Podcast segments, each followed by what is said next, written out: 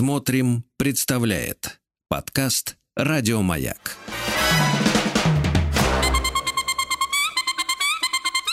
Провокация. Ну что же, добрый субботний вечер. И он, правда, добрый. Не надо понимать, что осень уже практически вступила в свои права, но мы все живем в надежде на то, что наступит феминистское лето. И мы за счет вас, дорогие женщины, еще немножко отдохнем в тепле.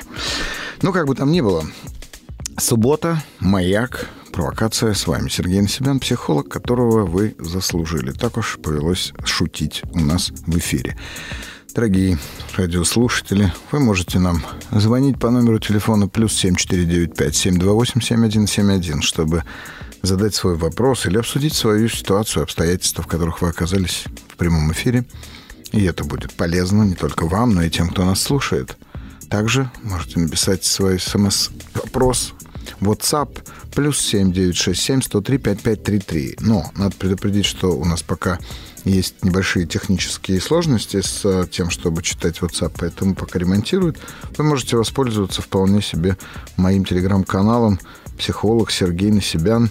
Пишите свои вопросы там, и я их, в общем-то, буду от, на них отвечать. Вот. Ну что же, прошло две недели. Меня не было прошлую субботу. Я путешествовал по Алтаю, набирался сил летних, ел мед, орехи. Ну, в общем, насколько смог зарядиться, зарядился. Вчера, надо признаться, у нас прошла прекрасная запись видеоподкаста «Провокация», на которую записалось большое количество людей, и это э, еще одна из возможностей вам разобраться в своей ситуации, если вы устали от нее. Поэтому вы можете посмотреть э, на сайте «Смотрим», на платформе «Смотрим», заполнить специальную форму, и наши редакторы с вами свяжутся и выведут вас в видео, ну, эфир. Или, если вы решите, то мы поговорим с вами на радио. Ну что ж, еще раз с вами Сергей Насибян. Это «Провокация», и у нас есть звонок. Добрый вечер. Сергей, здравствуйте. Здравствуйте. Меня зовут Ольга, мне тридцать шесть лет. Очень приятно, Ольга. Я звоню вам вот по какому вопросу. Меня беспокоит очень сильная тревога и страхи. Угу. Длится это уже давно, то есть э, я очень-очень сильно тревожный человек. Угу. Сейчас дошло до того, что боюсь вообще практически всего, и любые какие-то события, даже незначительные, вызывают очень сильную тревогу. Угу. И тревога, она отражается в теле, то есть на моих телесных ощущениях, э, угу. то есть э, меня может начать качать, кружится голова, э, могут внезапно подтрясываться ноги, mm. просто даже на фоне того, что еще ничего не происходит, но событие какое-то там незначительное абсолютно предстоит. Mm-hmm. Вот. Это меня сильно очень мучает, выводит. То есть я прошла обследование уже не раз у неврологов. Они все говорят, что вы абсолютно здоровы с этой точки зрения, что все дело в психике, обращайтесь к психологам. Mm-hmm. Вот. Обожаю таких докторов. Так, ну вот вы обратились к психологу. Ну, к сожалению, как-то я обращалась к паре психологов, но ничего такого толкового для себя я не вынесла из наших встреч. Один психолог говорил: ой, как ужасно, как все страшно, и вообще, как вы вообще живете, у вас скоро будет рак, э, так нервничать вообще нельзя. Вот, то есть он меня напугал, на следующий день у меня с утра поднялось давление на фоне того, что я всю ночь, мне снились кошмары, как это все страшно, я, я психолога напугалась своим состоянием, вот. А другой психолог, ну, она советы давала, но советы, которые я уже, к примеру, э, в книгах, там, то есть я уже перечитала кучу литературы, Андрей Курпатов, Павел Федоренко по тревожным расстройствам. То есть там как бы есть какие-то советы. Вот эти же советы мне давал психолог без разбора конкретно моей ситуации. Uh-huh. То есть они были такие, более, более э, общие. Uh-huh. Uh-huh. Вот таким образом. Ну да, знаете, моя э, психотерапевт однажды, э, на мой взгляд, сказала прекрасную фразу, когда мы с ней разбирали страх заболеть раком. Она сказала: все умирают от рака, просто не все доживают до него. Угу. А так-то в итоге мы все умираем от него. Хорошо. Ну что же, давайте, Оля, вот поговорим с вами о чем. Вот вы сейчас со мной говорите, и, судя по вашему голосу, меняющемуся тону, вы даже улыбаетесь. Ну да, ну, наверное, это улыбка какая-то маскировочная, защитная реакция, потому что на самом деле я... сильно нервничала перед звонком, и у меня сейчас сердцебиение, сердце выпрыгивает из груди, и вообще uh-huh. очень такое волнительное состояние. Ну, я вот справляюсь таким образом, то есть, да, я могу улыбаться, и я, в принципе, могу и на людях. Достаточно долго, точнее, у меня получалось на людях не показывать свою тревогу. Но в последнее время моя тревога выходит из-под моего контроля, и я уже просто, например, мне тревожно в магазине, я из магазина убегаю в машину. Uh-huh. Ну, а давайте, тревожно... давайте вместе uh-huh. с вами прямо сейчас потревожимся. Вот э, расскажите, попробуйте меня убедить в том, что чего-то надо бояться. Вот давайте мы с вами разговариваем, два человека. Чего надо бояться прямо сейчас? Может, я чего-то не знаю? Ну, если мы сейчас возьмем прямо здесь сейчас, uh-huh. то есть вот сейчас я тревожилась, что сейчас вот я вам позвоню, и мне прямо во время звонка, меня же будут слушать очень много людей. Мне уже слушают? Плохо. Да. Так, ну, но плохо не становится? Да нет, так. Я уже успокоилась. Угу. Хорошо, mm. то есть получается, что вам кажется, что вам станет плохо, это в смысле у вас закружится голова, затрясутся руки, ноги, вы там да, начнете да, потеть, да, задыхаться, да. так? Да. Угу. Хорошо. Ну, давайте прямо сейчас придумаем о чем-нибудь побояться вместе с вами, Оль. Вот, что вы могли бы мне давайте. предложить? Давайте.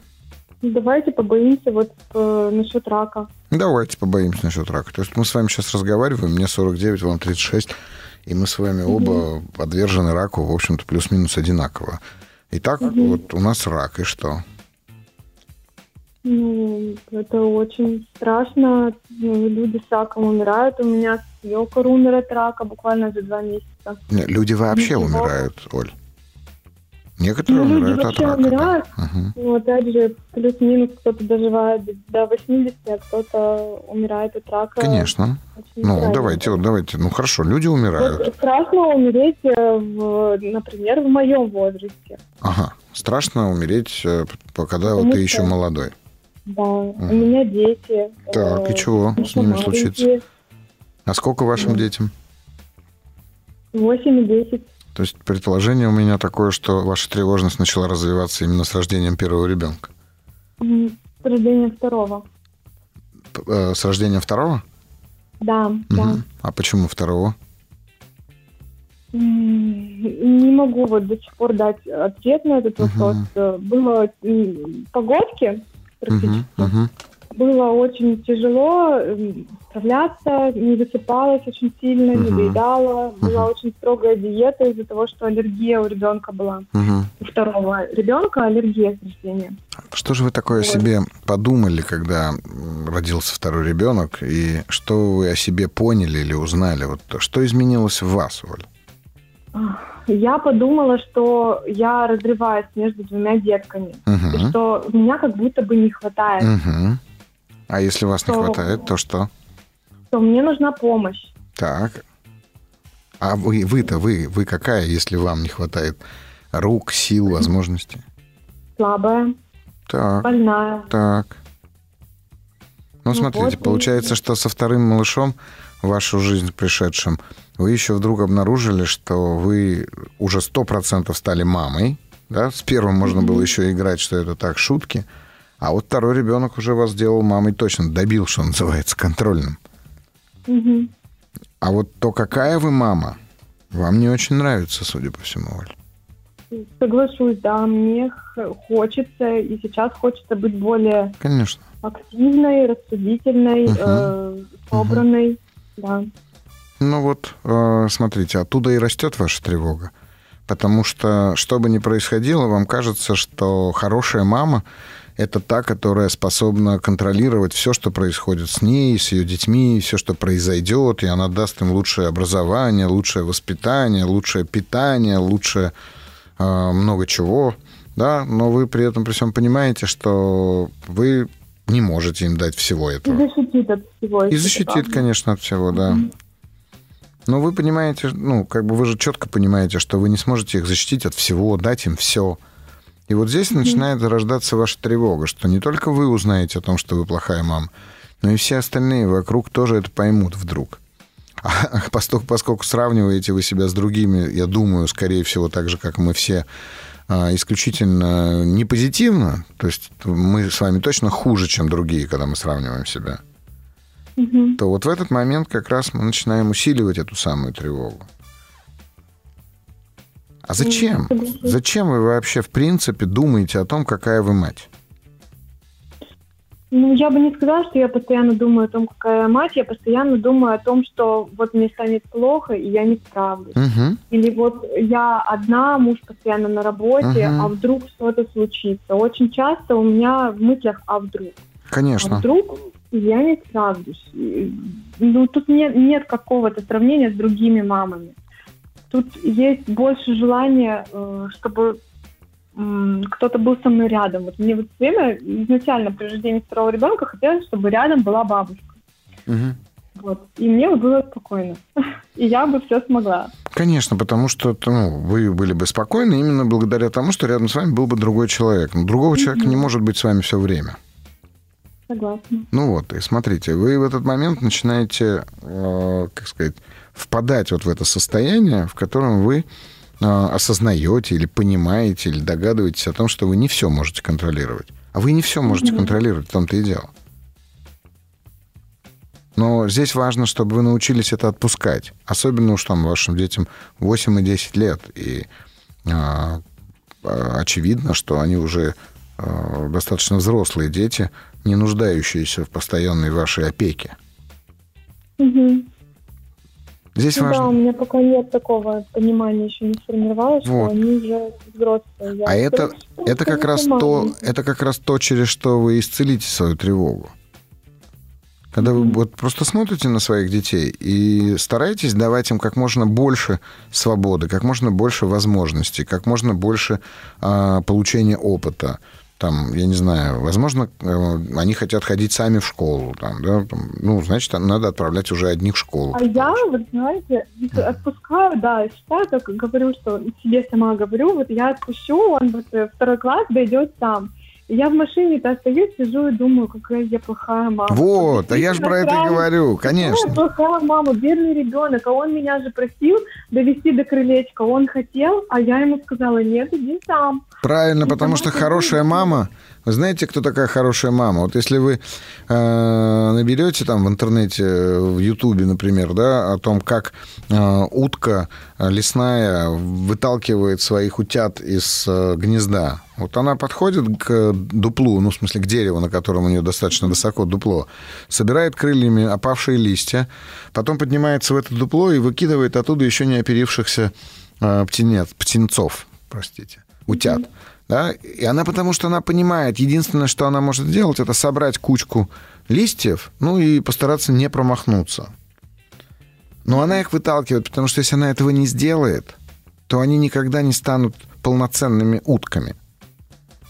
Вот что такое хорошая мать. А если вы, э, ну вот уже сейчас поздно, но где-то в конце июля э, понаблюдаете за тем, как себя ведут ласточки, то вы увидите, как ласточки обучают своих детей летать. Ну, потому что они знают, что если они этому их не научат, они не смогут с ними перелететь. Mm-hmm. И вот здесь а, задача ваша заключается не в том, чтобы разбираться своей тревогой, а задача ваша заключается как раз в том, чтобы проживать вот этот опыт сепарации, который уже просто назрел. Ну, вам просто необходимо сепарироваться от ваших детей. Да и им, главное, необходимо сепарироваться от вас.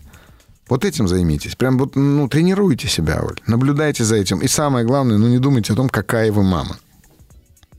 Хорошо. Я даже не буду вас успокаивать, что вы прекрасная Прям мама. Точно. Прям тренируйтесь. Точно, спасибо вам. Спасибо, Оль. Спасибо вам. Да, большое, до свидания. До свидания. До свидания. Да, ну что ж, а там нам приходят вопросы. И один из вопросов. Виктория, тридцать четыре года, Москва. Здравствуйте. Муж встречается с другой девушкой два раза в неделю. Говорит, что они друзья. Мне это очень больно. Об этом я ему сказала. Он говорит, что ему тоже больно, когда я курю. Курю я от стресса обычно. И мотивирует предложение встреч ограничением его свободы. Ну, объясняет, видимо. Что делать? Ну, что делать, что делать? Во-первых, давайте разберемся сначала, чего вам больно, что он встречается, как вы говорите, два раза в неделю с другой девушкой. Вы когда говорите о том, что он встречается с другой девушкой, вы какую роль этой девушки отводите в, вообще, в принципе, в жизни вашего мужа и вашей? Вы когда называете ее другой девушкой, это что означает? Это девушка, это его партнер сексуальный? Это девушка, это его возлюбленная? Это девушка, кто она ему? Потому что давайте посмотрим вот так. Муж встречается два раза в неделю с другим человеком. Ну, звучит же совсем по-другому, правда? Потому что ролевая модель будет совершенно другая. И, скорее всего, у вас не будет никаких эмоций на этот счет. Муж два раза в неделю встречается с особью противоположного пола. И тоже вроде ничего. Обратите просто внимание на то, что э, ваш муж встречается с ней. Я не знаю, по какой причине, это его дело, по какой причине. Но при этом он вам говорит: а мне больно то, что ты куришь. Ну, отлично. Попробуйте не курить. Вот просто попробуйте не курить. Не делая ему никаких предложений, не ставя ему никаких условий, а просто откажитесь от сигарет. Перестаньте причинять ему боль. И посмотрите, возможно, он прекратит. А вот если не прекратит, вот тогда у вас будут все основания поговорить с ним, что называется, по-другому. Ну что ж, мы с вами услышимся буквально через несколько минут. Это Сергей Насибян, психолог, которого вы заслужили.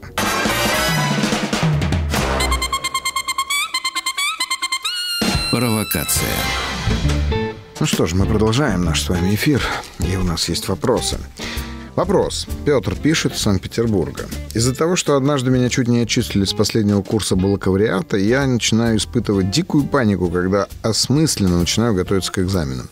В этом году поступил в магистратуру. Открыл сайт университета, посмотрел, будет ли вести у меня какой-нибудь предмет преподаватель, который очень предвзято ко мне относился и, собственно, чуть не отчислил меня. Меня охватила дикая паника, теперь я боюсь, что из-за этого никогда больше не смогу получать удовольствие от процесса обучения. Как избавиться от подобных чувств? Я очень много читал об этом, видимо, речь идет о кортизоловом закреплении. Ну, раз кортизолово закрепились, то открепитесь, Петя, вот что могу сказать. А вот вопрос, как это сделать, смотрите. Ну, давайте первое. Когда вы чуть были не отчислились, не, чуть было вас не отчислили из а, бакалавриата, это произошло, вот по какой причине ваш страх произошел. Вам казалось, что вы не имеете права не сдавать экзамены. И вот ваше кортизоловое закрепление именно так и сложилось внутри вас, потому что ваша нервная система, она запомнила это состояние как состояние без выбора. Очень просто. Напоминайте себе о том, что у вас есть выбор. Не ходить на экзамены, не сдавать экзамены, сдать плохо экзамены, не сдать экзамен никак, сдать экзамен хорошо. У вас есть огромное количество выборов. Но вы выбираете идти на экзамен сами. Вот когда вы осознаете именно эту часть, то, поверьте мне, исчезнет вместе с ним и это тревога, о которой вы говорите. И еще один вариант, если хотите, попробуйте. Перед экзаменом, прям буквально за несколько минут, сделайте что-нибудь, что вам очень нравится. Съешьте шоколадку, попейте лимонада, там, я не знаю, пробегитесь вокруг института, что угодно. И вы закрепите совершенно другую эмоцию в теле. Если не поможет, звоните, пишите. Буду рад ответить. А, ну что ж, вы можете звонить нам в прямой эфир, плюс семь четыре девять пять семь два восемь семь один семь один, ну и также, конечно, как Петр, писать смс-вопросы, плюс семь девять шесть семь сто три пятьдесят пять тридцать три. Также заполняйте на платформе «Смотрим» свою форму на страничке «Маяка», и наши редакторы с вами свяжутся и выведут вас либо на видеоподкаст, либо на радиоэфир.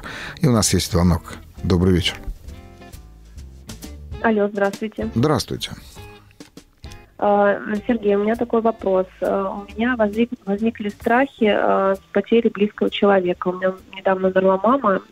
Я после этого прям такое перестроение где-то внутри себя обнаружила. Я очень боюсь одна остаться, боюсь темноты. Раньше ничего подобного не было. Угу.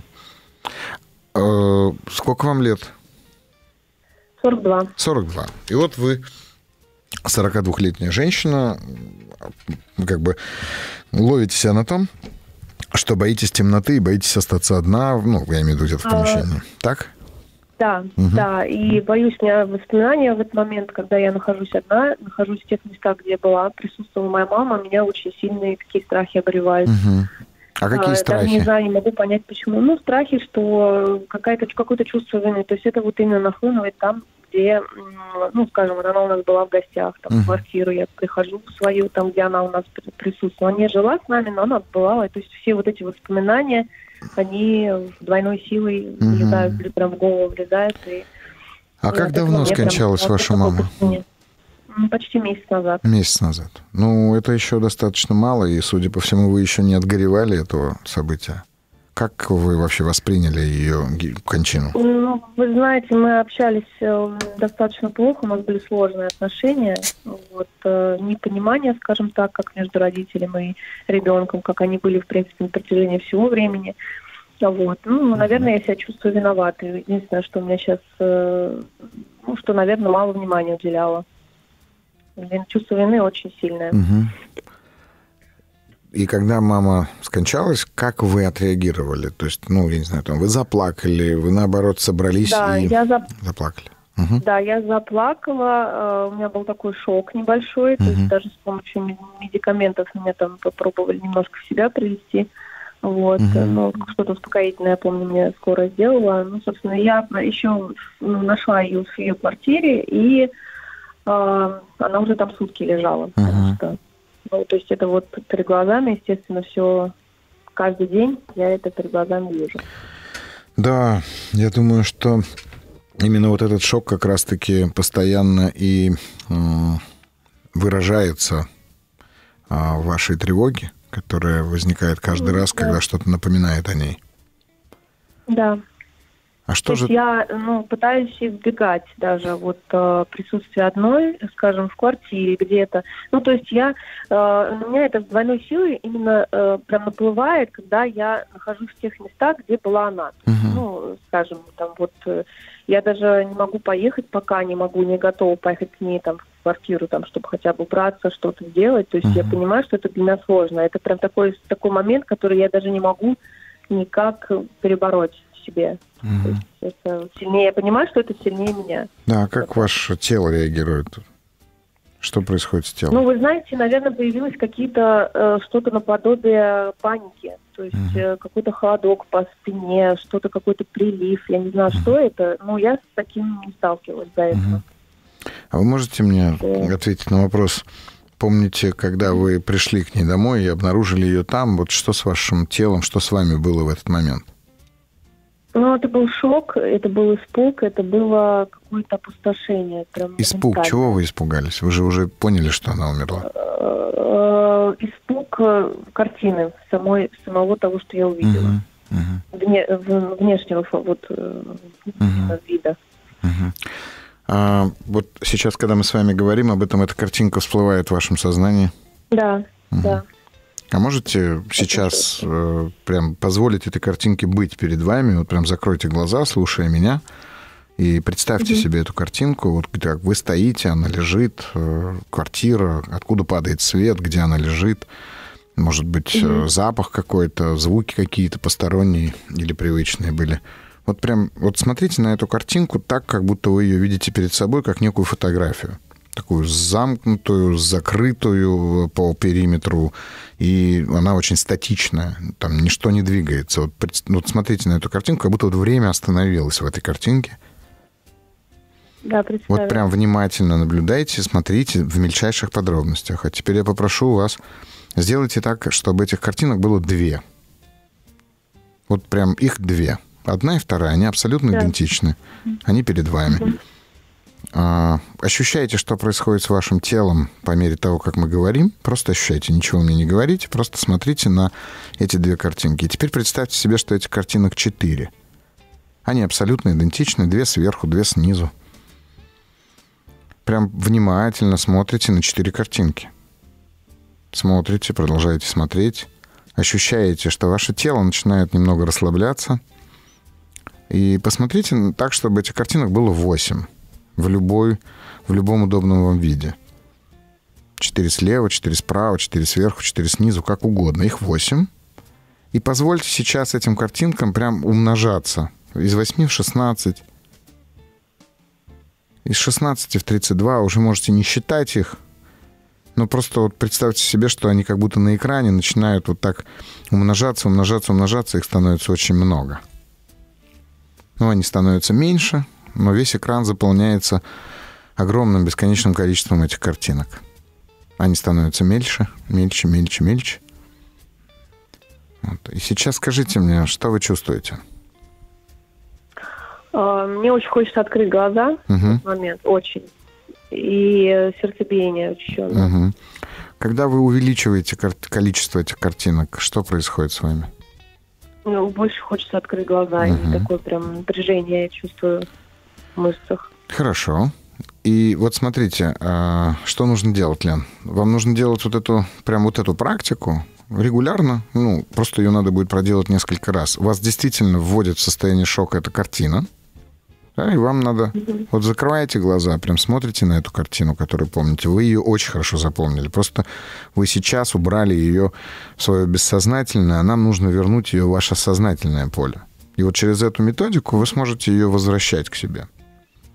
Но при этом, при всем, когда вы смотрите на эту картинку, очень важно, чтобы вот вы прям смотрите, ощущаете вот прям страх, холодок по спине, да? Хочется mm-hmm. там отвернуться, хочется не видеть этого. Yeah. Но вы их увеличиваете, увеличиваете, увеличиваете, и в какой-то момент вы прям почувствуете, что вы совершенно спокойно будете смотреть на большое количество картинок. И таким образом вы будете потихоньку расслаблять свое тело. Вы прям почувствуете, что ваше тело начинает расслабляться. Вам физически легче будет с этим справляться. Вот когда вы почувствуете, что совсем легко, а через какое-то время, когда вы будете вспоминать или думать о маме, эта картинка просто перестанет приходить. Угу. То вот тогда и поедете к ней домой, ну, в смысле, на квартиру, и сделаете то, что да. нужно. Но не насилуйте себя пока. Вы мне посоветуете пока не сталкиваться, вот именно я пытаюсь просто этот страх свой внутри себя перебороть. Не надо ничего бороть, не надо ничего бороть, не надо ничего бороть. Знакомьтесь, знакомьтесь с ним. Вот через эту практику вы будете потихонечку с ним знакомиться, просто сделайте его адекватным. Это нормально бояться смерти, это нормально бояться быть одной, это нормально бояться потерять близких. Это все как бы нормально, но просто за счет того, что вы стали неожиданно свидетелем этого события, у вас произошел вот этот самый шок, и как, как бы внутри сложилось ощущение, что вы не можете с этим справиться. Вот по мере yeah. того, как вы будете делать эту практику, вы э, создадите такой, как сказать, э, спектр этого переживания, доступный вашему проживанию, вот так скажу. Вот, mm-hmm. вот, вот я посоветую вам делать эту практику. Спасибо вам большое. Спасибо вам. И пишите, спасибо. пишите, рассказывайте, как да, это спасибо. работает. Хорошо, спасибо, всего спасибо, доброго. Всего до доброго, до свидания. До свидания. Добрый день, пишут мне. А, подскажите, пожалуйста, что мне делать? Я постоянно берусь за какое-нибудь дело и не довожу его до конца. Очень быстро выгораю, желание пропадает. Например, выбрал учиться, приобрел курс и бросил его через месяц. Решил, что приобрести, решил приобрести участок, чтобы проводить выходные на природе, через пару недель перегорел. И так очень часто. Что со мной? С вами все в порядке. Вы такой же, как и все остальные люди. Вы просто хотите как можно быстрее получать результат. Берите за дела, не вопрос, но просто разбивайте задачи на очень маленькие сегменты, и вы увидите, насколько легче вам это будет. Вы просто любите получать э, дофаминовое подкрепление, которое возникает в результате решенных, решенных задач или в результате полученных каких-то результатов. Не видя результата, вы ну, не можете это делать. Это первое. Второе, что я вам точно порекомендую, это максимально долго ходить пешком. Вот прям максимально долго. Так, чтобы у вас не было никакой цели откуда-то куда-то дойти, а просто ну, вот, вы выходите с работы, условно говоря, вам до дома или до куда-то ехать сорок минут общественным транспортом или полтора часа пешком. Вот пройдите пешком столько, сколько сможете. Потихонечку вы научите свое сознание находиться в процессе. Это непросто, но вы научите. Как говорится, у самурая нет цели, у самурая есть путь. Ну и книжку «Бусидо» почитайте, что тоже будет полезно. Что ж, звоните и пишите нам, а мы с вами услышимся буквально через пару минут. Сергей Насибян с вами. Ну что ж, провокация, маяк, Сергей Насибян. Мы продолжаем с вами нашу провокацию.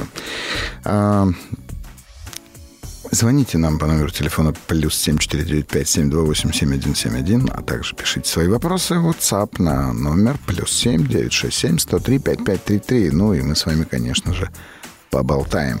Поболтаем, поговорим, расскажете о том, что с вами происходит. Вот как, например, сейчас мы говорили с Еленой о том, как пережить, в общем-то, тот страх, который мы записываем в своем сознании, в своем теле в результате столкновения с какими-то событиями, способными ввергнуть нас в состояние шока. Дело в том, что шок — это спасительная эмоция, это спасительное состояние, которое спасает нашу психику в этот момент, но, к сожалению, закрывает и перестает позволять психике быть динамичной. А динамика в психике — один из ключевых элементов, который делает ее зрелой и здоровой. Вот. Ну что ж, у нас следующий вопрос. Добрый день. Хочу задать вопрос Сергею. Я попала в зависимость от одного человека. Сама ушла из отношений, потому что он общался с другими девушками. Мне было очень больно. Прошло несколько месяцев. Я все не могу простить и отпустить его. К сожалению, я его вижу на работе каждый день. Подскажите, пожалуйста, как справиться с такими чувствами? Спасибо. Пишет Анна. Ну, что же, Анна, могу я тут сказать? Смотрите, вы же каждый раз, когда сталкиваетесь с ним, вы как будто бы возвращаетесь в свое прошлое. И в этом прошлом вы начинаете страдать потому, что вы упустили, что вы потеряли. Ну, один из вариантов, это, конечно же, постарайтесь трезво вспомнить, из-за чего вы расстались. Да? Потому как, если вы... Ну, вот представьте себе, что у вас в ботинке был ржавый гвоздь, который постоянно распарывал вам ступню. И в какой-то момент вы его вытащили. Вытащили, но вряд ли же вы будете по нему скучать, в смысле хотеть, чтобы он вернулся. Вы будете о нем помнить, безусловно. Но хотеть, чтобы он вернулся, вы вряд ли сможете. Вот здесь нужно сделать то же самое. То же самое — это вспомнить. Вспоминайте, хочется вспомнить, вот вы увидели человека, ну, вспоминайте, но только вспоминайте вместе со всеми теми замечательными прелестями, которые были, вспоминайте также и причины, по которым вы расстались. Это первое. Второе. Вы говорите, что вы не можете его простить и отпустить. И раз не можете простить, значит, продолжаете злиться на него. Но дело в том, что каждый раз, когда вы на него злитесь, вы снова и снова даете ему собственную энергию, которая, в общем-то, от вас уходит и не дает вам возможности, не дает вам возможности жить дальше. Перестаньте смотреть на прошлое. И вы увидите, что сначала вы окажетесь настоящим, а вот потом у вас появится возможность уже пере, так сказать, группироваться и смотреть в будущее. Вопрос пришел в моем телеграм-канале. Здравствуйте, Сергей. Закончила ординатуру в этом году, начала трудиться в отделении реанимации врачом-анестезиологом-реаниматологом. Новый коллектив, не из приятных, состоит в основном из женщин пятьдесят-пятьдесят пять лет, мне двадцать шесть. Еще будучи ординатором, мне везло с коллективом, окружали врачи, на которых хотелось равняться. Сейчас я столкнулся с высокомерием по отношению к себе, наглостью. Видимо, они позволяют это себе в силу возраста. Поймала себя на мысли, что не хочу идти на работу, видеть этих людей. Ранее я работала в экстренной больнице, где взаимовыручка врачей была на высоте. Нынешняя больница плановая. Я решила сменить работу. Сергей, подскажите, пожалуйста, как отгородиться, не обращать внимания, не реагировать, сохранять себя в окружении людей, с которыми находишься длительное время. Работа суточная. Пишет нам э, Диана. Диана, знаете, вы вообще, в принципе, выбрали работу, в которой э, самая высокая, мне кажется, степень э, дедовщины всегда. И, в общем-то, медики э, в силу своей профессии не самые трепетные, милые, нежные люди, как правило, особенно по отношению к коллегам, особенно по отношению к коллегам молодым. Э, все, что я вам порекомендую, вы поймите одну простую штуку. А дело в том, что они таким образом выражают свое мнение и отношение не к вам, а к вашему возрасту и к вашим знаниям, и к ситуации, в которой вы оказываетесь, но не к вам. Вот э, попробуйте, просто будете идти на работу, представьте себе, что есть отдельно от вас э, некая личность, или даже не личность, давайте так, роль, ролевая модель, да, молодой врач-ординатор там, да, и вот К, к этому врачу-ординатору вот так относятся. Но вы не этот врач-ординатор, вы другой человек, вы просто Анна, которая иногда сдает себя в аренду на сутки вот в эту э, медицинскую организацию. Вот так порекомендую вам поступить. Провокация. Ну что ж, Продолжаем, даже если вы этого совсем не ожидали. Провокация на Маяке. И с вами я, ее ведущий психолог Сергей Насибян, психолог, которого вы заслужили, так уж получилось. Вы можете нам позвонить в прямой эфир по номеру телефона плюс семь четыре девять пять семь два восемь семь один семь один. Ну или пишите свои вопросы, если не такие смелые, чтобы говорить со мной. плюс семь девять шесть семь сто три пять пять три три. Буду рад слышать вас, да и читать ваши вопросы также. Мне очень приятно. А также вы можете заполнить форму на платформе «Смотрим» в разделе «Маяка», где вы можете указать и свой вопрос, и ваши пожелания. Если вы хотите, наши редакторы свяжутся с вами, чтобы вы приняли участие либо в эфире «Маяка», либо приняли участие в записи видеоподкаста, который уже... В качестве, в количестве, по-моему, уже, наверное, восемь подкастов или девять мы записали, которые вы тоже можете посмотреть на платформе «Смотрим», которая так и называется, видеоподкаст «Провокация». Очень интересно, и мне приятно, что люди пишут и благодарят, и в том числе в моих личных аккаунтах, поэтому подписывайтесь, в общем-то, в Телеграме и во всех остальных социальных сетях. Психолог Сергей Насибян. Там бывают интересные мысли, мои иногда даже мысли. Но также там можете услышать все анонсы, потому что вот как раз двадцать четвёртого — двадцать пятого числа я буду в Санкт-Петербурге. Там будет и ряд разных мероприятий, и лекции, и игры какие-то психологические, мастер-классы, семинары, в общем, и так далее.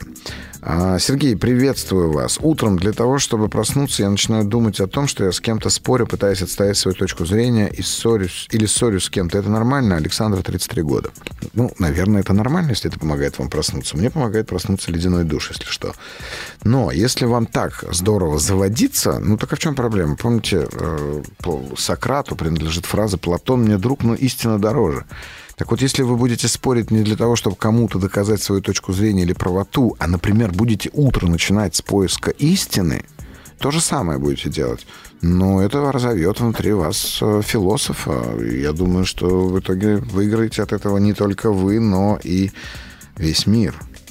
Вот Анна пишет: «К нему вернуться не хочу и не буду. Временами он пытался начать все сначала». Это та самая Анна, которая не знала, как поступить. Правильно, возвращаться вообще не надо никуда. Нельзя войти в одну в реку дважды. А что ж, у нас есть звонок, мне показывают. Добрый вечер. Добрый вечер, Сергей. Меня зовут Ирина. Здравствуйте. И у меня вопрос следующий. Я вообще прослушала все ваши подкасты. Вот. И некоторые даже моменты использую в своей жизни. Прекрасно. То, что получается, да.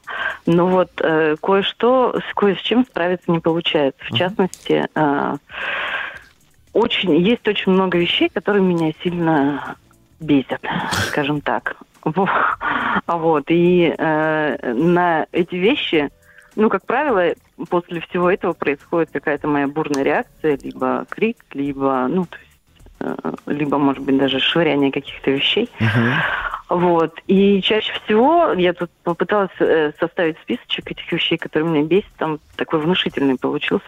Uh-huh. Пунктов двадцать, наверное. Вот. Все не буду перечислять. Uh-huh. Вот. И чаще всего э, как бы э, эти реакции меня провоцирует муж. Кто? Вот. Э, э, реже дети. Uh-huh. Ну, тоже, тоже бывает. Вот. Хотелось бы узнать, э, как... на это, ну, то есть на вещи, которые бесят, реагировать по-другому.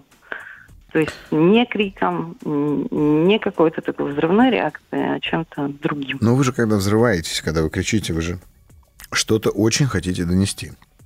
А что вы хотите донести до него? До него. Конечно.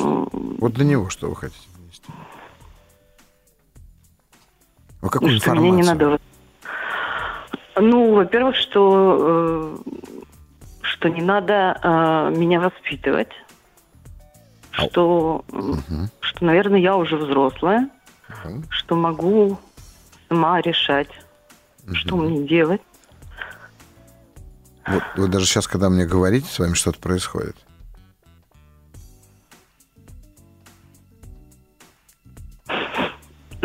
Да, происходит. Что происходит, Ирина? Я плачу. А почему вдруг такой простой вопрос вызывает у вас слезы? Я не знаю. Нет, знаете, конечно. Ну, давайте вот уберем вопрос, ответ не знаю, и попробуем посмотреть чуть глубже, за защиту. Почему так взрослой женщине хочется сказать этим людям о том, что я уже достаточно взрослая, что я не нуждаюсь в этой дрессуре, не нуждаюсь в этом воспитании, что я сама знаю, в общем-то, как жить. Почему?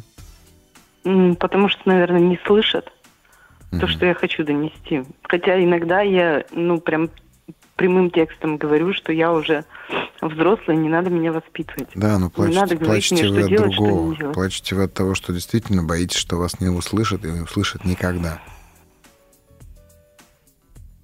Ну, потому что это происходит. Конечно. Ну... Конечно, происходит. Но смотрите, что это? Происходит тот, то, что вас он пытается, например, там, воспитывать, правильно? Или для вас угу. все-таки важно, чтобы он... Пусть он воспитывает, но пусть слышит, когда надо это прекращать, например. Или, может быть, он не слышит вас вовсе. Может быть, там гораздо больше информации, которую вы бы хотели до него донести. Может быть, вы все то, на, на чем он вас воспитывает, делаете специально, потому что хотите донести до него какую-то информацию очень важную. Ну... А... Ситуации, когда, скажем, я делаю что-то специально, они бывают, угу. но это очень редкий случай. Чаще всего это на ровном месте.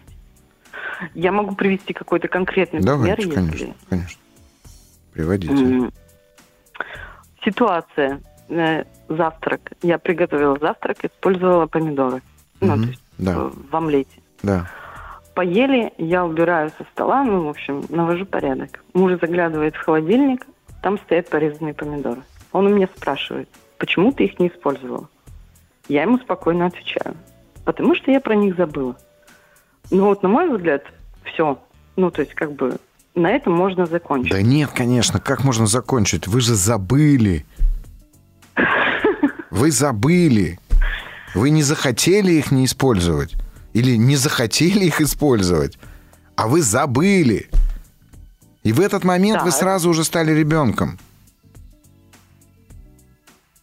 Не понимаю. Вот как только вы сказали, я про них забыла, вы уже ему сказали, что вы ребенок, и вас надо срочно отчитать и воспитать. А, а что, что вы... отвечает взрослый Нет, человек? Взрослый человек отвечает, ситуации. Не хотел, не подумал, не нужно, решил, что не подойдут, Но... как угодно. Но там есть взрослый человек и его решение, любое. Он же, он же требует от вас этого взрослого человека. Он говорит, Ира, э, ответь мне на вопрос, пожалуйста. Вот взрослый человек почему не использовал нарезанные помидоры? То есть взрослый человек не имеет права забыть? Не, он имеет право, конечно, забыть. Это понятно, что имеет право забыть. Но просто ответ «забыла» очень похож на детский. Ну, и, и, и, и если я на самом деле забыла о том, что они там присутствуют. Да, вы забыли. И все, вы что? Ну, вы же готовили? Ну, вы же помидоры доставали, они же там были? В тот момент, Нет, когда они вы... были в, друго... в другом месте. Я туда не заглядывала. Вы туда не заглядывали? То есть вы даже и не знали, что Нет. там лежат нарезанные ну, помидоры? Да. Ну, по сути, да. Я, ну, я забыла о том, что они там существуют. Угу. Да, но при этом, при всем, вы как будто раз и прям свалились э, на, ну, на, на, на какую-то такую м, позицию, в которой вы начинаете с ним говорить. Значит, с точки зрения транзактного анализа, вы в этот момент оказались в позиции ребенка, а его возвели в позицию взрослого. И как только mm-hmm. вы, ему, вы его ставите в позицию взрослого, он начинает э, читать вам нотации и ну, такие назидательные речи. Mm-hmm. И вот эти назидательные речи очень страшно бесит. Да, Ир, но это потому, что вы в эту позицию ребенка сваливаетесь и таким образом провоцируете а как... любого другого мужчину или, там, я не знаю, даже детей иногда вставать в позицию взрослого. Как, как туда не сваливаться? Да. Вот, знаете, я точно вам порекомендую книжку, которая очень популярна, и многие наши слушатели, я думаю, ее читали. Она называется «Игры, в которые играют люди, и люди, которые играют в игры». Mm-hmm. Эрика да, Берна. Да, она классная, она угу. очень хорошо описывает вот это вот понятие а, транзакции, и самое главное, транза... трех ролевых моделей в этой транзакции, взрослого, родителя и ребенка. А, это первое, что я вам порекомендую. А второе, значит, как туда не сваливаться, да, как не сваливаться. А, угу. Давайте посмотрим, а что нас может заставлять впадать в позицию ребенка? Вот, например, вот смотрите, вот, например, я выхожу из комнаты, э, из спальни, предположим, да, и говорю своей угу. супруге, а ты не знаешь, где лежит мой ремень? Ну, согласитесь, эта позиция не мужская и не взрослая. Ну, ну да. Очевидно, да, что я в этот момент э, нахожусь в позиции ребенка. Почему-то мне выгодно. Во-первых, почему мне это выгодно? Потому что ремень искать буду не я. Угу. Да? Причем я же не говорю, будь любезна, не могла бы ты мне подать ремень, да? Я не говорю этого. Я говорю, не знаешь, где мой ремень лежит? А для нее это уже сигнал к тому, что ребенок попросил взрослого найти и принести ремень. Так. Значит, я что такое в этот момент? Что я в этот момент получаю? Я в этот момент а, получаю выгоду в виде того, что ремнем займется другой человек. Вот как, так. Когда вы отвечаете, например, «я забыла», да, или «не успела», угу. то в этот ну, момент... Кстати, да. Ну, кстати... Да, не успела. Да. Сюда, то, кстати, да. Не успела, а это значит, да. что не успела. Ты взрослый человек, ты не могла рассчитать время, чем ты таким занималась. Вот, вот, вот. Вот это, вот это чем ты занималась, не успела, чем ты занималась, вот ты вообще убить готова. Ну вот смотрите, давайте сделаем так. Я вас уверяю, что ваш муж даст вам возможности потренироваться еще много. А, и, и да. каждый раз, когда он будет вставать в позицию, ну, такую взрослую, где вот он назидательно так ага. будет с вами разговаривать, вы в этот момент, соответственно, ему, ну, как сказать, вы должны максимально войти в позицию ребенка. Вот можете даже тон поменять, хотя я уверен, что он у вас так меняется, но вы вот прям впадаете в эту позицию, сказать: «Господи, слушай, ты не поверишь, а я и не знала, как же». Вот прям затупите по максимуму, но только осознанно. Угу. Потому что, например, знаете, как моя супруга иногда использует позицию взрослого? Как я это, я только что вам сказал, она такая смотрит на меня, я собираюсь на работу, она мне говорит: слушай, мне кажется, там холодно, может быть, шапку наденешь? Я угу. ей говорю: спасибо, мама, но я не твой угу. сын. Угу. То есть, но ну, это уже следующий такой, да, этап. Сначала надо было все-таки найти это, в себе это, эту... Это, это, не рабо... это не работает. У нас это тоже есть. Одень куртку, на улице холодно. Ну, а, вернее, угу. ты замерзнешь. Ага. Вот это да, это тоже наш вариант. Да, спасибо. Одень куртку, ты замерзнешь. Да, спасибо, папа, угу. надо сказать. Угу. Надо сказать угу. прям спасибо, ага. папа. Я поняла, ага. Спасибо, папа. Да, вы просто прям в этот момент прям показываете ему, что он становится папой. Но угу. э, в какой-то из моментов скажите ему о том, что, как сказать, с папой не то же самое, что с мужчиной жить. Угу, я поняла. Вы в интернете, да. в Ютубе наберите, есть такой небольшой ролик, что это небольшой эпизод из советского фильма черно-белого про ботинки, когда приходит муж, такой большой начальник, к жене и говорит: ботинки помыла, помыла, а капусту заквасила, там, заквасила, а посуду убрала, убрала, а обои купила, купила. Она ему в процессе его вопросов говорит: слушай, я, говорит, замуж за другого вышла. Он говорит: м-м, а ему ботинки почистила? Почистила. Вот наберите в Ютубе вот такую фразу: ботинки почистила, вы увидите очень интересный трехминутный ролик.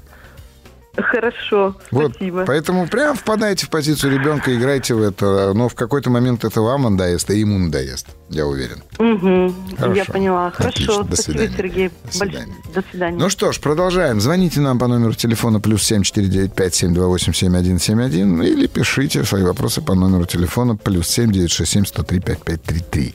Поступают вопросы. Сергей, добрый вечер. Давно мучает вопрос: зачем? Перед тем, как что-либо делать, задаю себе этот вопрос и понимаю, что в большей степени мои стремления обусловлены окружением, ценностями в обществе. Ну вот, а, у нас, подождите, есть продолжение, есть вопрос. Деньги, женщины, статус, материальное благополучие. Глубоко задумавшись, понимаю, что для меня эти ценности какие-то ложные, и желания к ним стремиться нет. Как посмотреть на эту ситуацию с другой стороны и все же не углубляться в размышления о смысле своих действий? Потому что, как понимаю, чем дальше я буду задаваться этим вопросом, тем сложнее я буду дальше жить, тем сложнее мне будет жить дальше в обществе. Ой, вы знаете, я глубоко убежден в том, чтобы жить осознанной жизнью, нужно постоянно находиться в трех вопросах. Это что я делаю, зачем я это делаю и как я это делаю. Вот способность э, постоянно находиться в этих трех вопросах э, делает нас максимально осознанными. Но тут есть очень важный момент, Павел. Э, нам не нужны ответы на эти вопросы. Потому что эти ответы всего лишь навсего показывают нам наши паттерны и показывают нам наши привычные действия, в большинстве случаев, которые мы не осознаем. И вот для того, чтобы повысить осознанность, мы можем, так сказать, задавать себе эти три вопроса. Кант предполагал пять вопросов. Там еще есть «Кто я?» и, блин, «Чему я учусь?», по-моему.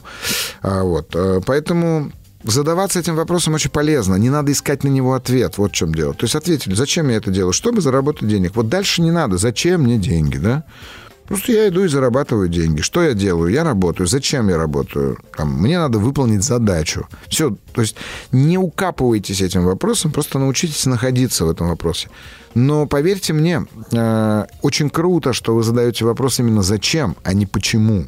Потому что большинство людей задают вопрос, к сожалению, «почему я делаю те или иные вещи?» И ответ на этот вопрос, и сам вопрос, в общем-то, бессмысленный, и ответ на него не дает никакого результата.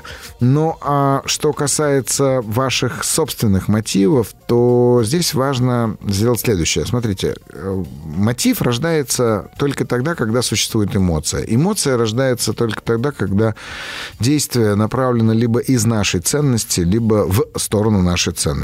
А для того, чтобы понять, каковы наши сегодняшние ценности, вот тут я бы на вашем месте просто провел какой-нибудь анализ, собственный анализ этих самых ценностей. А что для вас на самом деле ценно? Вот чем вы сегодня, какими элементами, какими коэффициентами вы оцениваете качество своей жизни? И вот это будут ваши ценности, и оттуда можете очень здорово сдвинуть вас может это.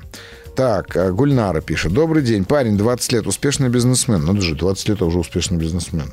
Ну, да, вот это я понимаю. Гайдар четырнадцать полком, говорят, командовал. Ну, по крайней мере, вот мы сейчас как раз в студии говорили о том, что мы все сравнивали с Гайдаром и с тринадцатым, тысяча девятьсот тринадцатым годом. Ну, вот мы такие старые, поэтому у нас есть такие элементы оценки. Успешный бизнесмен. В отношениях с девушкой три с половиной года. Два месяца назад расстались. Она вернулась, прочитала в телефоне все похождения на стороне. Он еще и двадцать лет на сторону успел походить. Все похождения на стороне. Узнала факты измены, даже будучи в отношениях с ней. Сильное чувство вины перед ней. Она рассказала, что простит, если женится на ней. Согласился, скоро свадьба. Жить с ней не хочу. Пишет мне Гульнара, надо сказать. Но расстаться тоже не могу, не даю чувства вины. Если возникает разговор о расставании с моей стороны, она в слезы. Я это не выдерживаю. Не знаю, как быть. Подскажите, пожалуйста. Честно, вот просто подсказать. Если вы перечитаете сами свое обращение, вы увидите, что, в общем-то, единственное, что может быть у вас э, в результате вашего брака, это вы будете стабильно плохо жить. Вот то, как вы описываете, и, а я уверен, что вы описали максимально искренне, то это, в общем-то, путь к стабильно тяжелым отношениям. Отношениям, которые будут постоянно находиться с ее стороны, например, на грани истерики, а с вашей постоянно на грани, ну, на желании уйти. Вот вы будете в таких зависимых отношениях и находиться. Более того, если вы изменяли этому человеку, ну, давайте не будем себя обманывать, вряд ли вы его любили, да? Тогда вопрос, зачем жениться? Нет ответа на этот вопрос. Вот. Добрый вечер, Сергей. Пишет мне Андрей из Челябинска. Как вы отмечаете свои дни рождения? Стоит ли их вообще праздновать? О, отличный вопрос. Мой день рождения восьмого марта. Я считаю, что это лучший день на Земле вообще, который испортили праздником две женщины, Клар Цеткин и Роза Люксембург. Всем женщинам, которые хотят выйти замуж и не могут, я все время говорю, не празднуйте восьмого марта, не ждите подарков, не принимайте поздравлений в этот день, потому что это то, что вас уводит от счастливой замужней жизни. Вот. Но э, мой день рождения невозможно забыть. Вот если я, например, не могу запомнить дни рождения своих детей даже, вот, но, а свой день рождения я бы и рад был бы забыть, но не могу. И, как вы понимаете, друзья и знакомые тоже не забудут. И потом, знаете, я в детстве все время удивлялся, почему дни рождения других детей не выходной день. Мой-то всегда выходной. Честно вам скажу, обычно я уезжаю. Обычно я уезжаю, мы уезжаем с супругой, как правило. Раньше я уезжал один.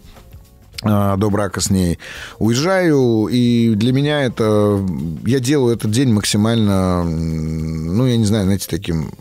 незаметным. Последние пару лет мы уезжаем с друзьями куда-нибудь, и там проживаем обычный день, там катаемся где-нибудь на лыжах, ну, а вечером идем просто поужинать, условно говоря. Юбилей, вот один юбилей, нет, кстати, тридцатилетний юбилей, сорокалетний юбилей я отмечал, да, и вот планирую отметить пятидесятилетний. Но считаю, что день рождения никакого вообще смысла не несет, ничего вообще не означает, абсолютно убежден, как и вообще все остальные праздники практически. Считаю, что нет никакого смысла их праздновать, ничего хорошего не дает. Здравствуйте, Сергей, мне сорок шесть лет, трое детей, девять, семь, пять. Жизнь похожа на день сурка, хотя пару раз в неделю устраиваю себе вечера отдых от семьи, рисую, хожу в баню, но мне этого недостаточно, чувствую какую-то пустоту внутри. Очень быстро устаю, не ощущаю себя счастливой женщиной, не понимаю, что сделать, изменить, чтобы вновь стать счастливой. Яна, я отвечу вам быстренько, и мы уйдем на рекламу и новости. Для того, чтобы быть счастливой, нужно делать очень простую вещь. Нужно перестать делать все то, что делает вас несчастным. Вот сейчас вы прям услышали ответ. Но я прошу вас только об одном. Вы прям по-настоящему выпишите, пожалуйста, все действия, которые делают вас несчастными, и прекратите их делать. И я знаю, что сначала будет очень страшно. Но, поверьте, это единственный путь, и другого я не знаю. Иначе вы просто доведете себя до антидепрессантов.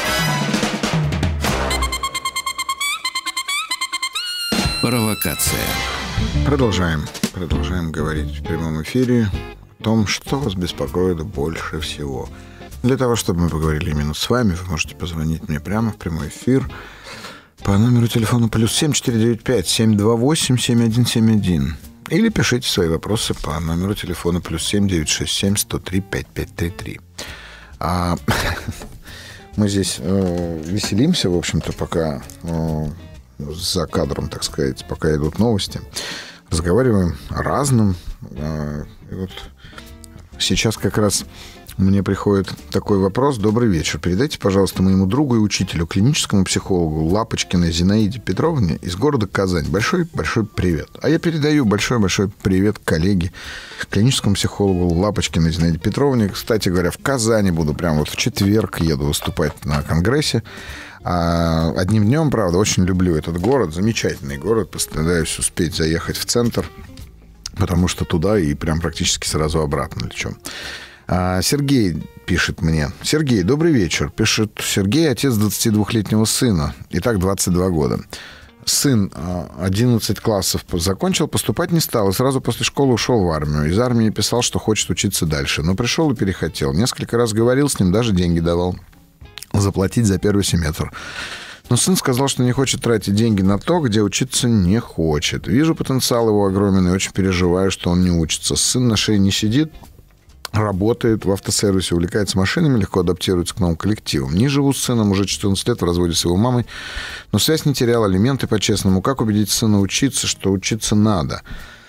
Или ждать, пока сам осознает? Сергей, знаете, я точно за то, что не надо его ни в чем убеждать. Он либо это осознает, почувствует и поймет, что ему очень важна сама эта идея, да, образования, либо...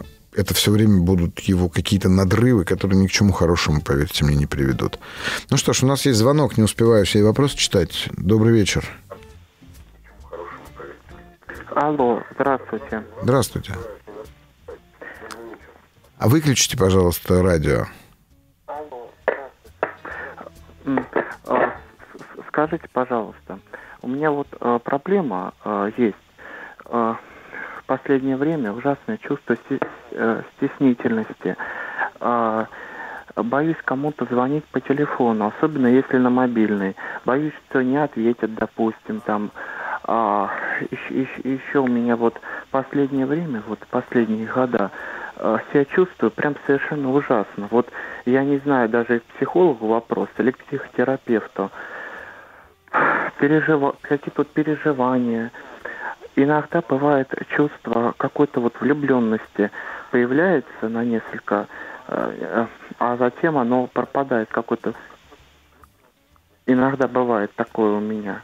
Особенно вот в последнее время переживаю то, что пер... закрылась передача а, на Радио России «Алло, Даша».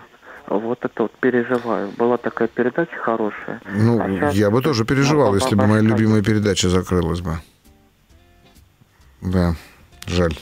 И наш звонок тоже закрылся. Ну что ж, Я не очень понимаю, конечно, как человек, который боится куда-нибудь позвонить, дозвонился до, до радио. Видимо, не очень боялся. Сергей, я вас уверяю, звоните, просто всем звоните подряд, и все. Прям берете, набираете все номера телефона, которые просто приходят вам в голову, звоните и разговаривайте. Где-то обязательно пошлют, а где-то выслушают. Добрый день, как преодолеть страх? О, Полина пишет, как преодолеть страх и позвонить вам в эфир. Полина, Полина, вот Сергей же только что это сделал. Ему тоже было страшно, он просто взял и позвонил. Ну, представьте себе, что вы уже мертвы. Вот представьте себе, что вы уже мертвы. Чего бояться-то? Это же, ну как, вы боитесь позвонить, например, в эфир. А чего вы боитесь? Что я вас услышу, что я вам что-то скажу, что вас услышат тысячи других людей.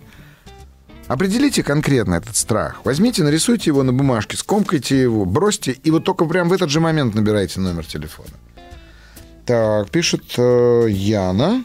Спасибо огромное за ответ. Кратко, емко, до антидепрессантов уже дошла. А, сама на лыжах. Яна, я, видимо, я не отвечал. А, вот, понял.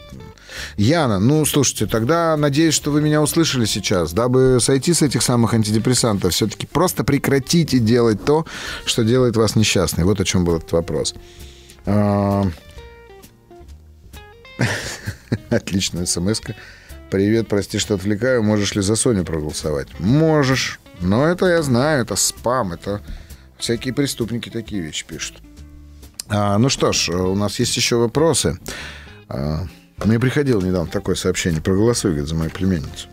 Здравствуйте, замужем, трое детей, маленькой шесть. С возрастом все больше беспокоит такая привычка, а точнее проблема, частая смена работы. Я не молодая, найти работу все сложнее. Год работы на одном месте – это для меня рекорд. Самый долгий период моего трудоустройства – год восемь месяцев. Сейчас уже как одиннадцать месяцев работаю на одном месте. Держусь. Хочу продержаться еще год, а там ребенок идет в школу, и надо будет отводить, забирать. Я много времени сидела дома с детьми. Образование получала, будучи в декретах. Может, пересидела, может, не хочу мириться с неудобствами на работе, с плохим коллективом. Не знаю, что со мной. Муж работает, но жить на одну зарплату очень тяжело. Вот и заставляю. Каждое утро пинаю себя на работу. Кстати, у, рабо- у родного брата такая же проблема. Может, причину надо искать в детстве? Может быть, даже ее надо искать в причину в детстве вашего брата? Я не знаю. Но здесь надо немножко подробнее все-таки разбираться, что именно с вами происходит, что вы не можете сидеть на одной работе. Ну, вы знаете, на самом деле, я думаю, что дело в скуке определенной, да, что вам становится в какой-то момент скучно. А скучно для меня это всегда, если мне становится скучно, для меня это всегда сигнал о том, что мне страшно. То есть тревога начинает так потихонечку через скуку возникать. Потому что когда мне становится скучно, я понимаю, что я опасаюсь. А опасаюсь я очень простой вещи, что я зря трачу свое время. Когда у меня возникает мысль, что я зря трачу свое время, я думаю, хорошо, а кто сейчас тратит свое время не зря с моей точки зрения? Я, естественно, всегда обнаруживаю каких-то людей, с которыми я себя в этот момент начинаю сравнивать, и в этот же момент я прекращаю себя сравнивать с ними. И сразу же хочется заниматься работой. Ну, знаете, когда я иногда позволяю себе такой прийти с работы и сказать, блин, как я сегодня устал. И в этот же момент я обычно себе всегда говорю, а вот бы в шахте сегодня весь день поработать. Вот это было бы устал. Да, кто-то работает головой, кто-то работает руками, кто-то работает ногами, кто-то работает еще чем-то, да. Но все познается в этом смысле в сравнении. Но дело в том, что почему я предлагаю вам такую практику? Потому что то, что я описал, как я делаю сознательно, то же самое делает наше бессознательное. И вот это как раз а, большая проблема. А как, по-вашему, есть случаи, когда провокация, этот ваш метод, не работает? Или пропробовать стоит всегда, а там как получится? Владимир, Волгоград. Конечно, есть. Конечно, есть, когда она не работает. Особенно, когда человек, которого, как сказать, провоцирует, не хочет быть спровоцированным. Есть, есть. Но и попробовать рекомендую. Особенно, если вы это сделаете с профессионалом, не обязательно со мной, но только в группе, в каком-то тренинге, потому что провокация, конечно, это групповой инструмент. Аноним тридцать три. Мне тридцать три. Я не женат и не был. Детей нет. Перспективы в нашем городе кого-то найти нет. Из Нижнего Новгорода. Девчонки, из Нижнего Новгорода. Ну, вот что он говорит, этот аноним? Ну, вот как такое можно сказать про жительниц Нижнего Новгорода? Бывал я там многократно. Ну, ну как такое можно сказать? Неправда. Есть там перспективы, еще какие. В нашем городе кого-то найти нет, а так как отсюда все разъезжаются после школы сразу. Тут не буду спорить. Имею ипотеку за квартиру в областном центре, но есть мама, которая категорически против, чтобы отпускать меня в город одного жить. Сама ехать тоже не хочет, да и не может, потому что тут ее мама, бабушка в пожилом возрасте. Тут надо сказать, что в две тысячи десятом году скончался мой отец, ее муж, с которым с тех пор она одна, я живу с ней, так она не одна, вы с ней. И она уверена, что в городе есть девушки, женщины свободные. Они есть, да, но в основной массе они асоциальные личности, у которых сложные отношения с алкоголем. Когда я пытаюсь это ей доказать, ну, обратное, видимо, она слушать не хочет. Говорит, ищи тут, если захотите, уезжайте туда. Другими словами, она категорически против даже знакомства в другом городе. Как с этим быть? Мне одиноко одному, говорит нам аноним. Вам не одиноко. Вам очень весело. И как минимум потому, что вы не одиноки, а вы с мамой, а у мамы бабушка, а у бабушки целая история. И, в общем, вот вы в этом углу с ними варитесь. Единственное, что вы можете сделать, это, правда, собраться да уехать. Вам тридцать три года, слушайте, аноним. Ну, тридцать три года. Чего вы там думаете-то, я не пойму. тридцать три. Большая половина жизни уже прожита, можно сказать. А можно так не говорить? Ну, слушайте, ну, тридцать три года, правда. Ну, чего вы спрашиваете-то у мамы, у меня? У, какая разница у кого? Вы просто делаете то, что вам хочется. Девушки у вас там асоциальные. Ну, что ж, такое тоже может быть. Но асоциальным девушкам тоже надо социализироваться. И, возможно, через брак. А, еще пришла смс-ка. Успею. Спасибо. Пока самопровоцируюсь, пишет нам, видимо, Владимир из Волгограда. На здоровье. Самопровоцируйтесь. Так тоже бывает. Ну, понимаете, как бы ни одна мама не хочет, чтобы ее сынок, особенно единственный, от нее отрывался. Я уже много раз в эфире наших программ говорил о том, что, друзья, ну, мама, она настолько, насколько свята, настолько она и является м- проблемой. Любовь материнская. Она, с одной стороны, свята, а с другой стороны, это самая большая проблема, которая может возникнуть. Именно поэтому я абсолютно согласен с утверждением психологов и сам так утверждаю, что если у тебя была мама, у тебя есть проблемы. Потому что так, как мама, никто никогда любить не будет. Ну, сегодня моя мама сказала, у меня мама уже пожилая, она сегодня сказала, что-то, говорит, с возрастом, говорит, проблема возникла. Говорит, что не начну готовить, все больше получается. А потому что папа мой больше, больше всего на свете любит борщ. Они уже шестьдесят лет вместе живут. Ну и, конечно, я не могу не напомнить вам о том, что вы можете позвонить нам в прямой эфир по номеру телефона плюс семь четыре девять пять семь два восемь семь один семь один. Также написать свой вопрос по номеру телефона в WhatsApp плюс семь девять шесть семь сто три пять пять три три. Ну и, конечно же, заполняйте форму, специальную форму в разделе «Маяка» на платформе «Смотрим», для того, чтобы принять участие либо в следующем эфире «Маяка», либо в записи видео-подкаста «Провокация», которая тоже очень интересна. И я хочу напомнить вам о том, что вы, задавая вопросы, делаете пользу, приносите пользу не только себе, и уж там мне. Вы приносите пользу тем, кто нас слушает, потому что огромное количество людей, вот как Полина или Сергей, который дозвонился, действительно боятся позвонить сами. Но чем больше мы разбираем с вами здесь вопросов, именно живых вопросов, тем, конечно же, больше этой пользы мы и приносим. Еще пару вопросов успею сегодня. А, моя дочка, а, вот Наталья, сорок шесть лет. Моя дочка, двадцать три года, встречается и даже уже живет с мужчиной, который старше нее на двадцать пять лет. Он был женат, есть сын тринадцать лет. Дочь говорит, что любит этого мужчину, но переживает из-за большой разницы в возрасте, из-за того, что он раз в две недели выходные проводит с сыном, а она остается одна. Хотела спросить вас совета, как поступать мне? Мне такие отношения кажутся неперспективными, сорок восемь лет, возраст уже серьезный. Могут уже появляться проблемы со здоровьем, уже нет такой жизненной энергии, а дочь хочет детей. Нет отдельного жилья, он живет вместе со своей мамой. А брать ипотеку в таком возрасте, я думаю, непросто. Дочка обращается ко мне по поводу своих переживаний. Что мне ей советовать? Можно ли сказать дочке, что, на мой взгляд, эти отношения не перспективны? Боюсь ее расстроить. Если я посоветую искать других отношений, вдруг они не сложатся. Я буду виноват, что расстроила нынешние. Ну, что же я вам могу сказать, Наташ? Я уверен, что вы бы хотели, чтобы ваша дочь была счастлива. Поэтому каждый раз, когда ваша дочь рассказывает вам что-то о, ваш... о своих отношениях, задавайте ей простой вопрос. Дочь, ты счастлива? Вот если она говорит «да», значит, замолкайте. А если она говорит «нет», ну, вот дальше уже стоит разговаривать. Ну, из того, как вы описываете, да, это отношения неперспективные. У меня всегда в этом смысле вопрос к тем, кто старше, что им, вот какой у них интерес к двадцатитрёхлетним девушкам. Ну, просто у меня, возможно, не было такого опыта. А то, что двадцатитрёхлетняя девушка ищет в пятидесятилетнем мужчине, понятно, она ищет какой-то надежности, заботы, стабильности и много чего другого. Но лучше стабильность, чем на кладбище, нам еще никто не предложил. Вот поэтому чем ближе к тому дню, тем, наверное, лучше. Поэтому и так спрашивайте, просто счастливы или нет. Ну, давайте еще один вопрос. Лидия, двадцать девять лет, Санкт-Петербург. Кстати, в Санкт-Петербурге буду буквально через пару недель. То есть вот не в эти выходные, а на следующие. Буду в Санкт-Петербурге. Поэтому воскресенье и понедельник.